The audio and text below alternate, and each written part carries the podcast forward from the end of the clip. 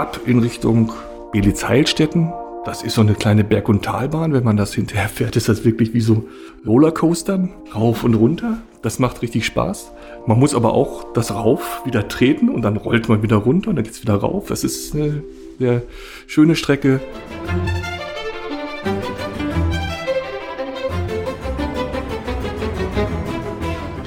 Hallo, und herzlich willkommen zu dem Dein Potsdam Podcast. In unserer heutigen Episode geht es auf dem R1 zur Lager.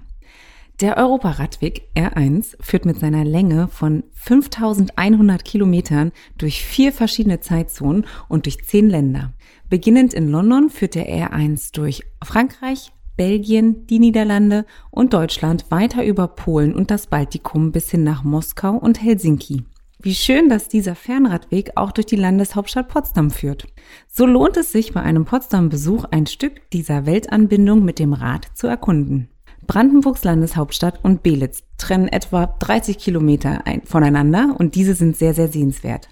Und da die Spargelstadt Belitz in diesem Jahr zur Landesgartenschau lädt, empfiehlt sich bei einem Besuch in Potsdam natürlich auch ein kleiner Abstecher in den Fleming.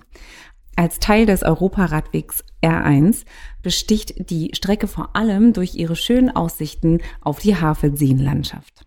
Am Ufer des Templiner Sees und des Schwilosees führt der Weg malerisch über Pferch bis nach Belitz.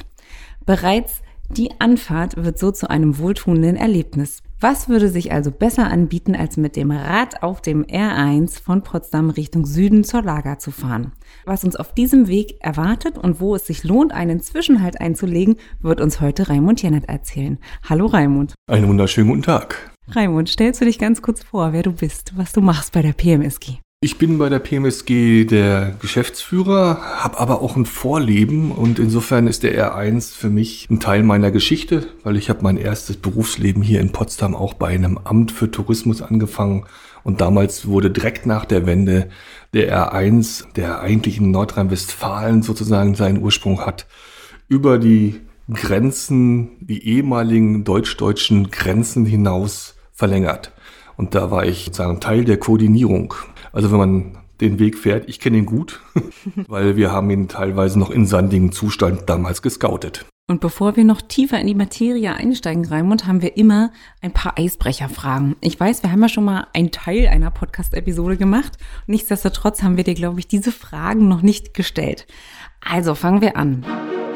Welche Potsdamer Persönlichkeit, tot oder lebendig, mit wem würdest du gern mal einen Podcast hören oder vielleicht aufnehmen? Also ich muss leider einen toten Potsdamer nehmen, weil ich in meinem ersten Berufsleben Gärtner gelernt habe und auf der Bundesgartenschau in Kassel den Karl Förster Garten gepflegt habe in meiner Lehrzeit, würde ich unheimlich gerne am besten sogar selber mit Karl Förster hier einen Podcast machen. Sehr schön. Und wenn du einen Tag in einem Potsdamer Schloss verbringen darfst, welches würdest du da wählen?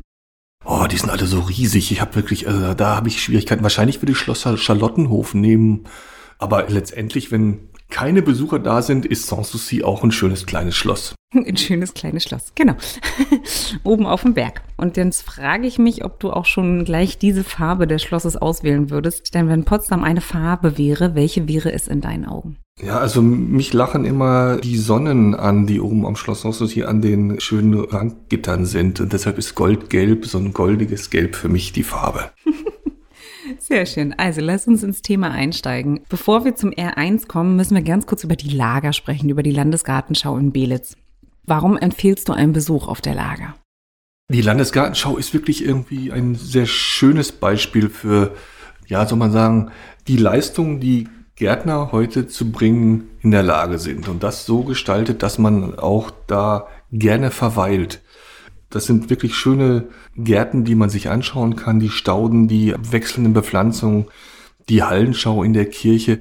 Alles lädt dazu ein, wenn man ein bisschen sozusagen mit Gärtnern und Garten vertraut ist, sich das anzuschauen, sich Beispiele zu holen, sich Pflanzen anzuschauen, die man vielleicht auch selber dann in seinen Garten pflanzt. Das macht unheimlich viel Spaß auf der Lager in Belitz. Ich selber war ja noch nicht da, aber es gibt viele Kollegen, die schon da waren oder auch andere Besucher, mit denen ich mich schon unterhalten dürfte und die haben alle total die Lager dieses Jahr empfohlen. Vor allen Dingen, wenn man angeblich auch das ein oder andere Kind hat, soll sich der Spielplatz, der Besuch auf dem Spielplatz auf dem Gelände wohl sehr, sehr lohnen, wurde mir geflüstert. Ja, es reizt einen sogar als Erwachsener. Und warum jetzt die ganze Strecke per Rad? Beziehungsweise lass uns erstmal anfangen. Du hast gesagt, du hast die sandigen Boden vorab gescoutet. Wie ist der R1 nach Brandenburg gekommen? Nun, es war ein sehr, sehr engagierter Mensch, äh, der ein Amtsleiter aus Höxter, der immer schon sozusagen der Spiritus Rector des R1 war, der das Ganze schon bis Goslar verlängert hatte und der hatte so eine Idee im Kopf, das Ganze muss sozusagen nach St. Petersburg. Ich sag mal so, man kann heutzutage den R1 tatsächlich bis in die baltischen Staaten gut radeln. Danach würde ich Abenteuerradeln sozusagen eher als Überschrift wählen. Das heißt, es tatsächlich hat man es geschafft, diesen Weg durchgängig auszuschildern und auch befahrbar zu machen. Also man muss da unterschiedliche Qualitäten ansetzen. Aber hier in Brandenburg, die Brandenburger Streusandbuchse, musste natürlich komplett auch gebaut werden. Und so gibt es sehr schöne Streckenabschnitte, gerade auch zwischen Belitz und Potsdam, die sich wirklich lohnen zu beradeln. Und deshalb, wenn man sich den ganzen Tag Zeit nimmt und man sozusagen ein bisschen Aktivität vorab stellen möchte, dann sind die 30 Kilometer, die sind wirklich fast genau, von dann Potsdam bis nach Belitz wirklich ein schöner Einstieg, wenn man frühmorgens losradelt und dann nach sozusagen einen schönen Tag bis in den Nachmittag hinein auf der Lager verbringt und dann kann man mit dem Zug wieder zurückfahren. Dann hat man einmal die 30 Kilometer. Das schafft eigentlich jeder. Okay, das ist ja eine gewagte Aussage für Leute wie Anne. Aber wenn du das sagst, dann glaube ich dir tatsächlich da. Ähm, das ist eine Frage von Pausen. Von Pausen also ich ja. meine, wenn du wirklich ganz, ganz langsam fährst, so kurz vorm Umkippen fährst du 10 kmh. Das heißt, dann hast du drei Stunden. Ja, dann kannst du den Vormittag sozusagen dahin trödeln. Okay. So schnell, so langsam kannst du gar nicht fahren. Und dann machst du zwischendurch Pausen für den Po. Und da gibt es sehr schöne Möglichkeiten, Pausen zu machen auf dieser Strecke. Aber da können wir gleich nochmal drauf eingehen. Genau, genau das wäre meine Frage. Also A, was muss ich alles einpacken? Und B, also packe ich das Picknick ein? Mache ich das auf meinen Pausen oder wo mache ich Picknick? Ich sag mal so, da ist es immer gut, eine kleine Notration dabei zu haben. Aber als Touristiker wäre ich ja sozusagen falsch, wenn ich jetzt nicht empfehlen würde, auch hier und dort einfach mal unsere gastronomischen Einrichtungen zu nutzen. Also wenn ich losfahre und der Einstieg ist eigentlich für mich in Potsdam als Marke sozusagen die Neustädter Havelbucht, die Moschee. Da kann ich, wenn ich da rechts dran vorbeifahre, dann bin ich quasi auf dem R1. Ja, von da ab ist es sehr konsistent ausgeschildert und ich finde den Weg sehr gut. Schön, immer schön an der Havel längs. Und wenn ich dann aus Potsdam langsam rausradel, hinterm Luftschiffhafen, komme ich am Campingpark Sanssouci Geisberg vorbei. Da kann ich gleich ein zweites Frühstück nehmen oder nur einen Kaffee trinken im Café an der Amalie. Da gibt's immer so schöne kleine Überraschungen am Café, ne, so ein kleines Eistütchen oder ähnliches. Das ist schon mal eine erste Pause. Dann geht's weiter an der Havel entlang und ich komme über die Baumgartenbrücke hinterher sozusagen in Geltow vorbei nach Petzow. Und dort bietet sich auch an, den schönen Schlosspark sich anzusehen. Dort gibt's auch kleine Möglichkeiten, entweder im Sandhorn Café von Christine Berger oder auch direkt am Schlosspark ein, nochmal eine kleine Pause zu machen. Ist auch sehr schön, um sich mal auf die Bank zu setzen und dort über den See zu gucken, weil das ist ein sehr schöner Ausblick von dort.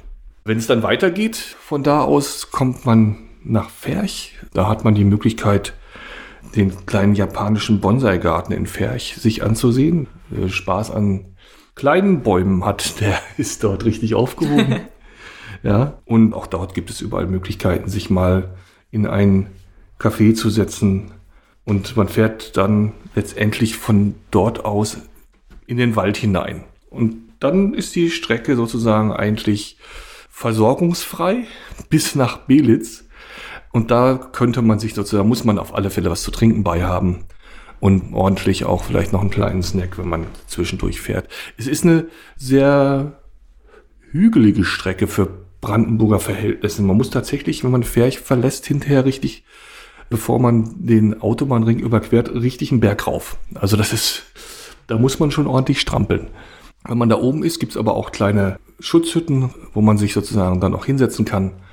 Man kommt dann auch an der Fläche vorbei, Nähe Fichtenwalde, wo der große Waldbrand an der Autobahn vor einigen Jahren den Wald komplett zerstört hat und kann sich angucken, wie die Natur sich sozusagen das wieder zurückerobert hat. Man kommt nicht direkt nach Fichtenwalde, sondern man biegt dann wieder über die A9 ab in Richtung Belitz-Heilstätten. Das ist so eine kleine Berg- und Talbahn. Wenn man das hinterher fährt, ist das wirklich wie so Rollercoastern, rauf und runter. Das macht richtig Spaß. Man muss aber auch das Rauf wieder treten und dann rollt man wieder runter und dann geht's wieder rauf. Das ist eine sehr schöne Strecke und kommt dann sozusagen nach Belitz-Heilstätten, ja, hintenrum. Man kommt nicht direkt nach Belitz-Heilstätten. Dort verlässt man den R1. Also wenn man dann zur Lager will, weil der R1 führt dann weiter Richtung Borgheide entlang der Bahnlinie. Und man selbst benutzt sozusagen den straßenbegleitenden Radweg, der sehr gut ausgebaut ist, dann Richtung Belitz. Und so rollt man dann nach Belitz die letzten Kilometer rein. Also du hast die Strecke gerade sehr, sehr schön für uns beschrieben. Woher weiß ich denn, dass ich die ganze Zeit auf dem R1 bin? Also er ist ausgeschildert, oder? Also das ist der Europaradweg R1. Also ich habe vorhin schon gesagt, er ist durchgängig befahrbar und beschildert. Ist ja zusätzlich auch noch, und wir können ja auch sagen, fahr auf der D-Route 3, ein Teil des Radnetz Deutschland mit der Route D3. Beides ist beschildert.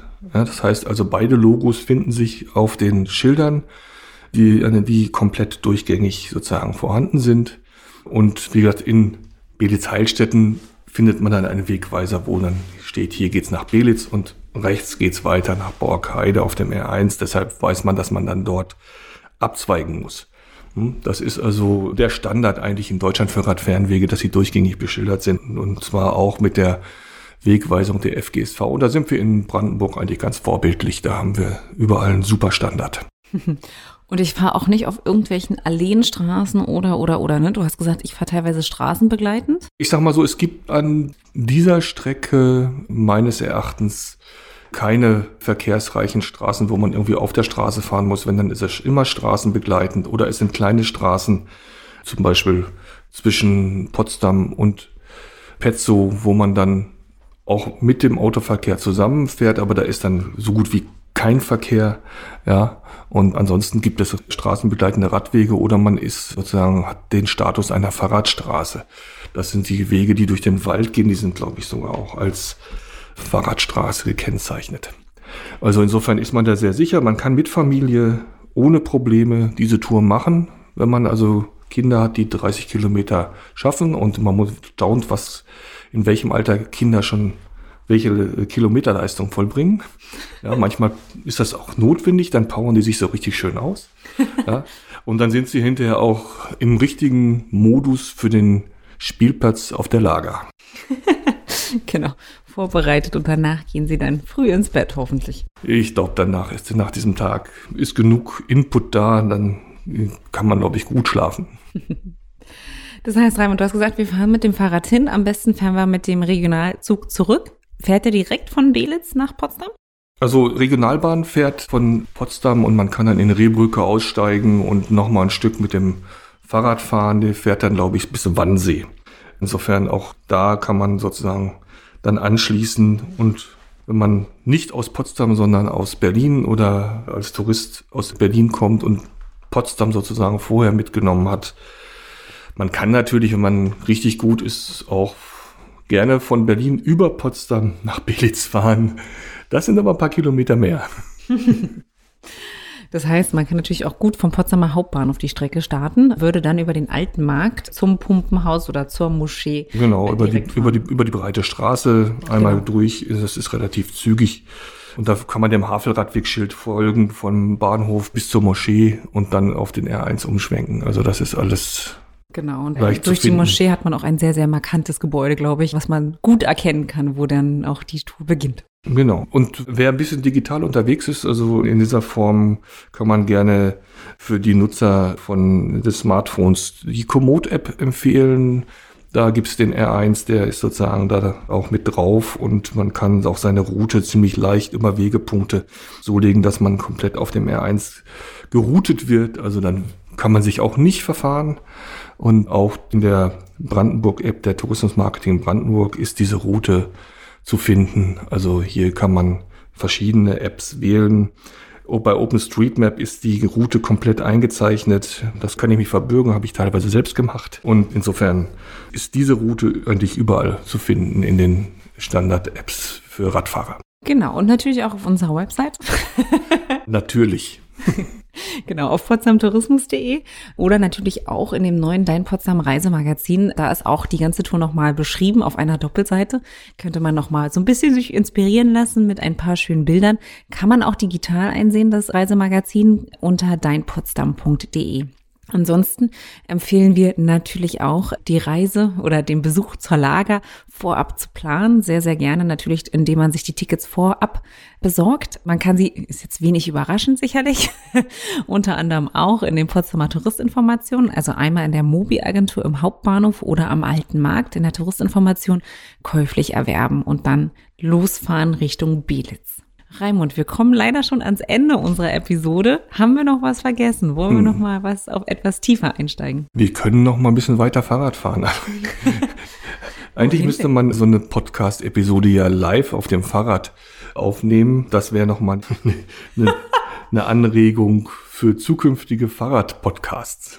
Okay. Wir, wir reiten ja in Potsdam zurzeit so ein bisschen so in als Vorfreude für Fahrradfahrende Potsdamer die Knotenpunktwegweisung vor. Wer im Havelland schon geradelt ist, der kennt sie. Da sind Nummern auf den Schildern oben drauf und dann kann man sich Nummern zusammenstellen und dadurch hat man relativ leicht eine Route. Das wird sich in Potsdam und im Potsdam Mittelmark fortsetzen. Da sind die Planungen jetzt im Gange und im nächsten Jahr werden wir das sozusagen realisiert bekommen so dass man dann auch bei uns bei Potsdam Tourismus sicherlich noch mehr Empfehlungen für schöne, schnucklige Radrunden in und um Potsdam finden wird. Genau, dazu dann hoffentlich in ein paar Monaten mehr. Dann machen wir einen eigenen Podcast zu. Dann machen wir, okay. Okay, mal schauen. Alles klar, das hört sich doch spannend an. Also, der Podcast zur Knotenpunktwegweisung in Potsdam. Raimund, du hast uns mitgenommen auf den R1 von Potsdam aus nach Belitz zur Lager. Wir sind entlang unter anderem des Alten Markts gefahren, des Pumpenhauses, entlang der Havel, des Luftschiffhafens, auch des Hotels Seminares, bis hin zum Petzinsee, über den Schwilosee am Ostufer, entlang der Baumgartenbrücke, dem Westufer des Schwilosees, der Schinkelkirche in Petzow oder auch dem Schloss Petzow, dem japanischen Bonsai-Garten in Ferch über die Brücke des Dreieck Potsdams, der Autobahnbrücke, entlang zu den Belitz-Heilstätten, wo du gesagt hast, es geht auf und ab wie in einem Rollercoaster bis hin zur Lager nach Belitz. Herzlichen Dank, dass du heute dabei warst und du hast dich ja schon eingeladen für die nächsten Fahrradepisoden. Darauf freuen wir uns, glaube ich, schon jetzt sehr, sehr, denn du bringst viel Informationen rund um die Entstehung und auch das Fahrradfahrens ja generell mit. Was du nämlich nicht gesagt hast, war, dass du auch mal beim ADFC gearbeitet hast.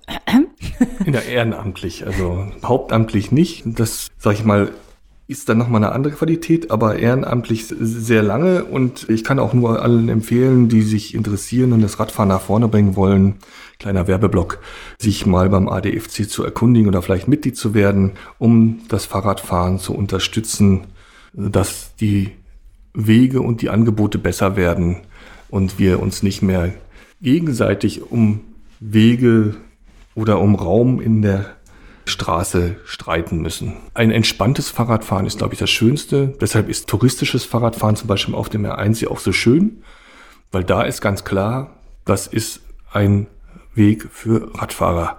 Und wenn man das, die Klarheit hat, dann fährt man auch entspannt Fahrrad. Sowohl auf dem Land auch in, als auch in der Stadt. Und insofern fahren Sie Rad, bleiben Sie gesund.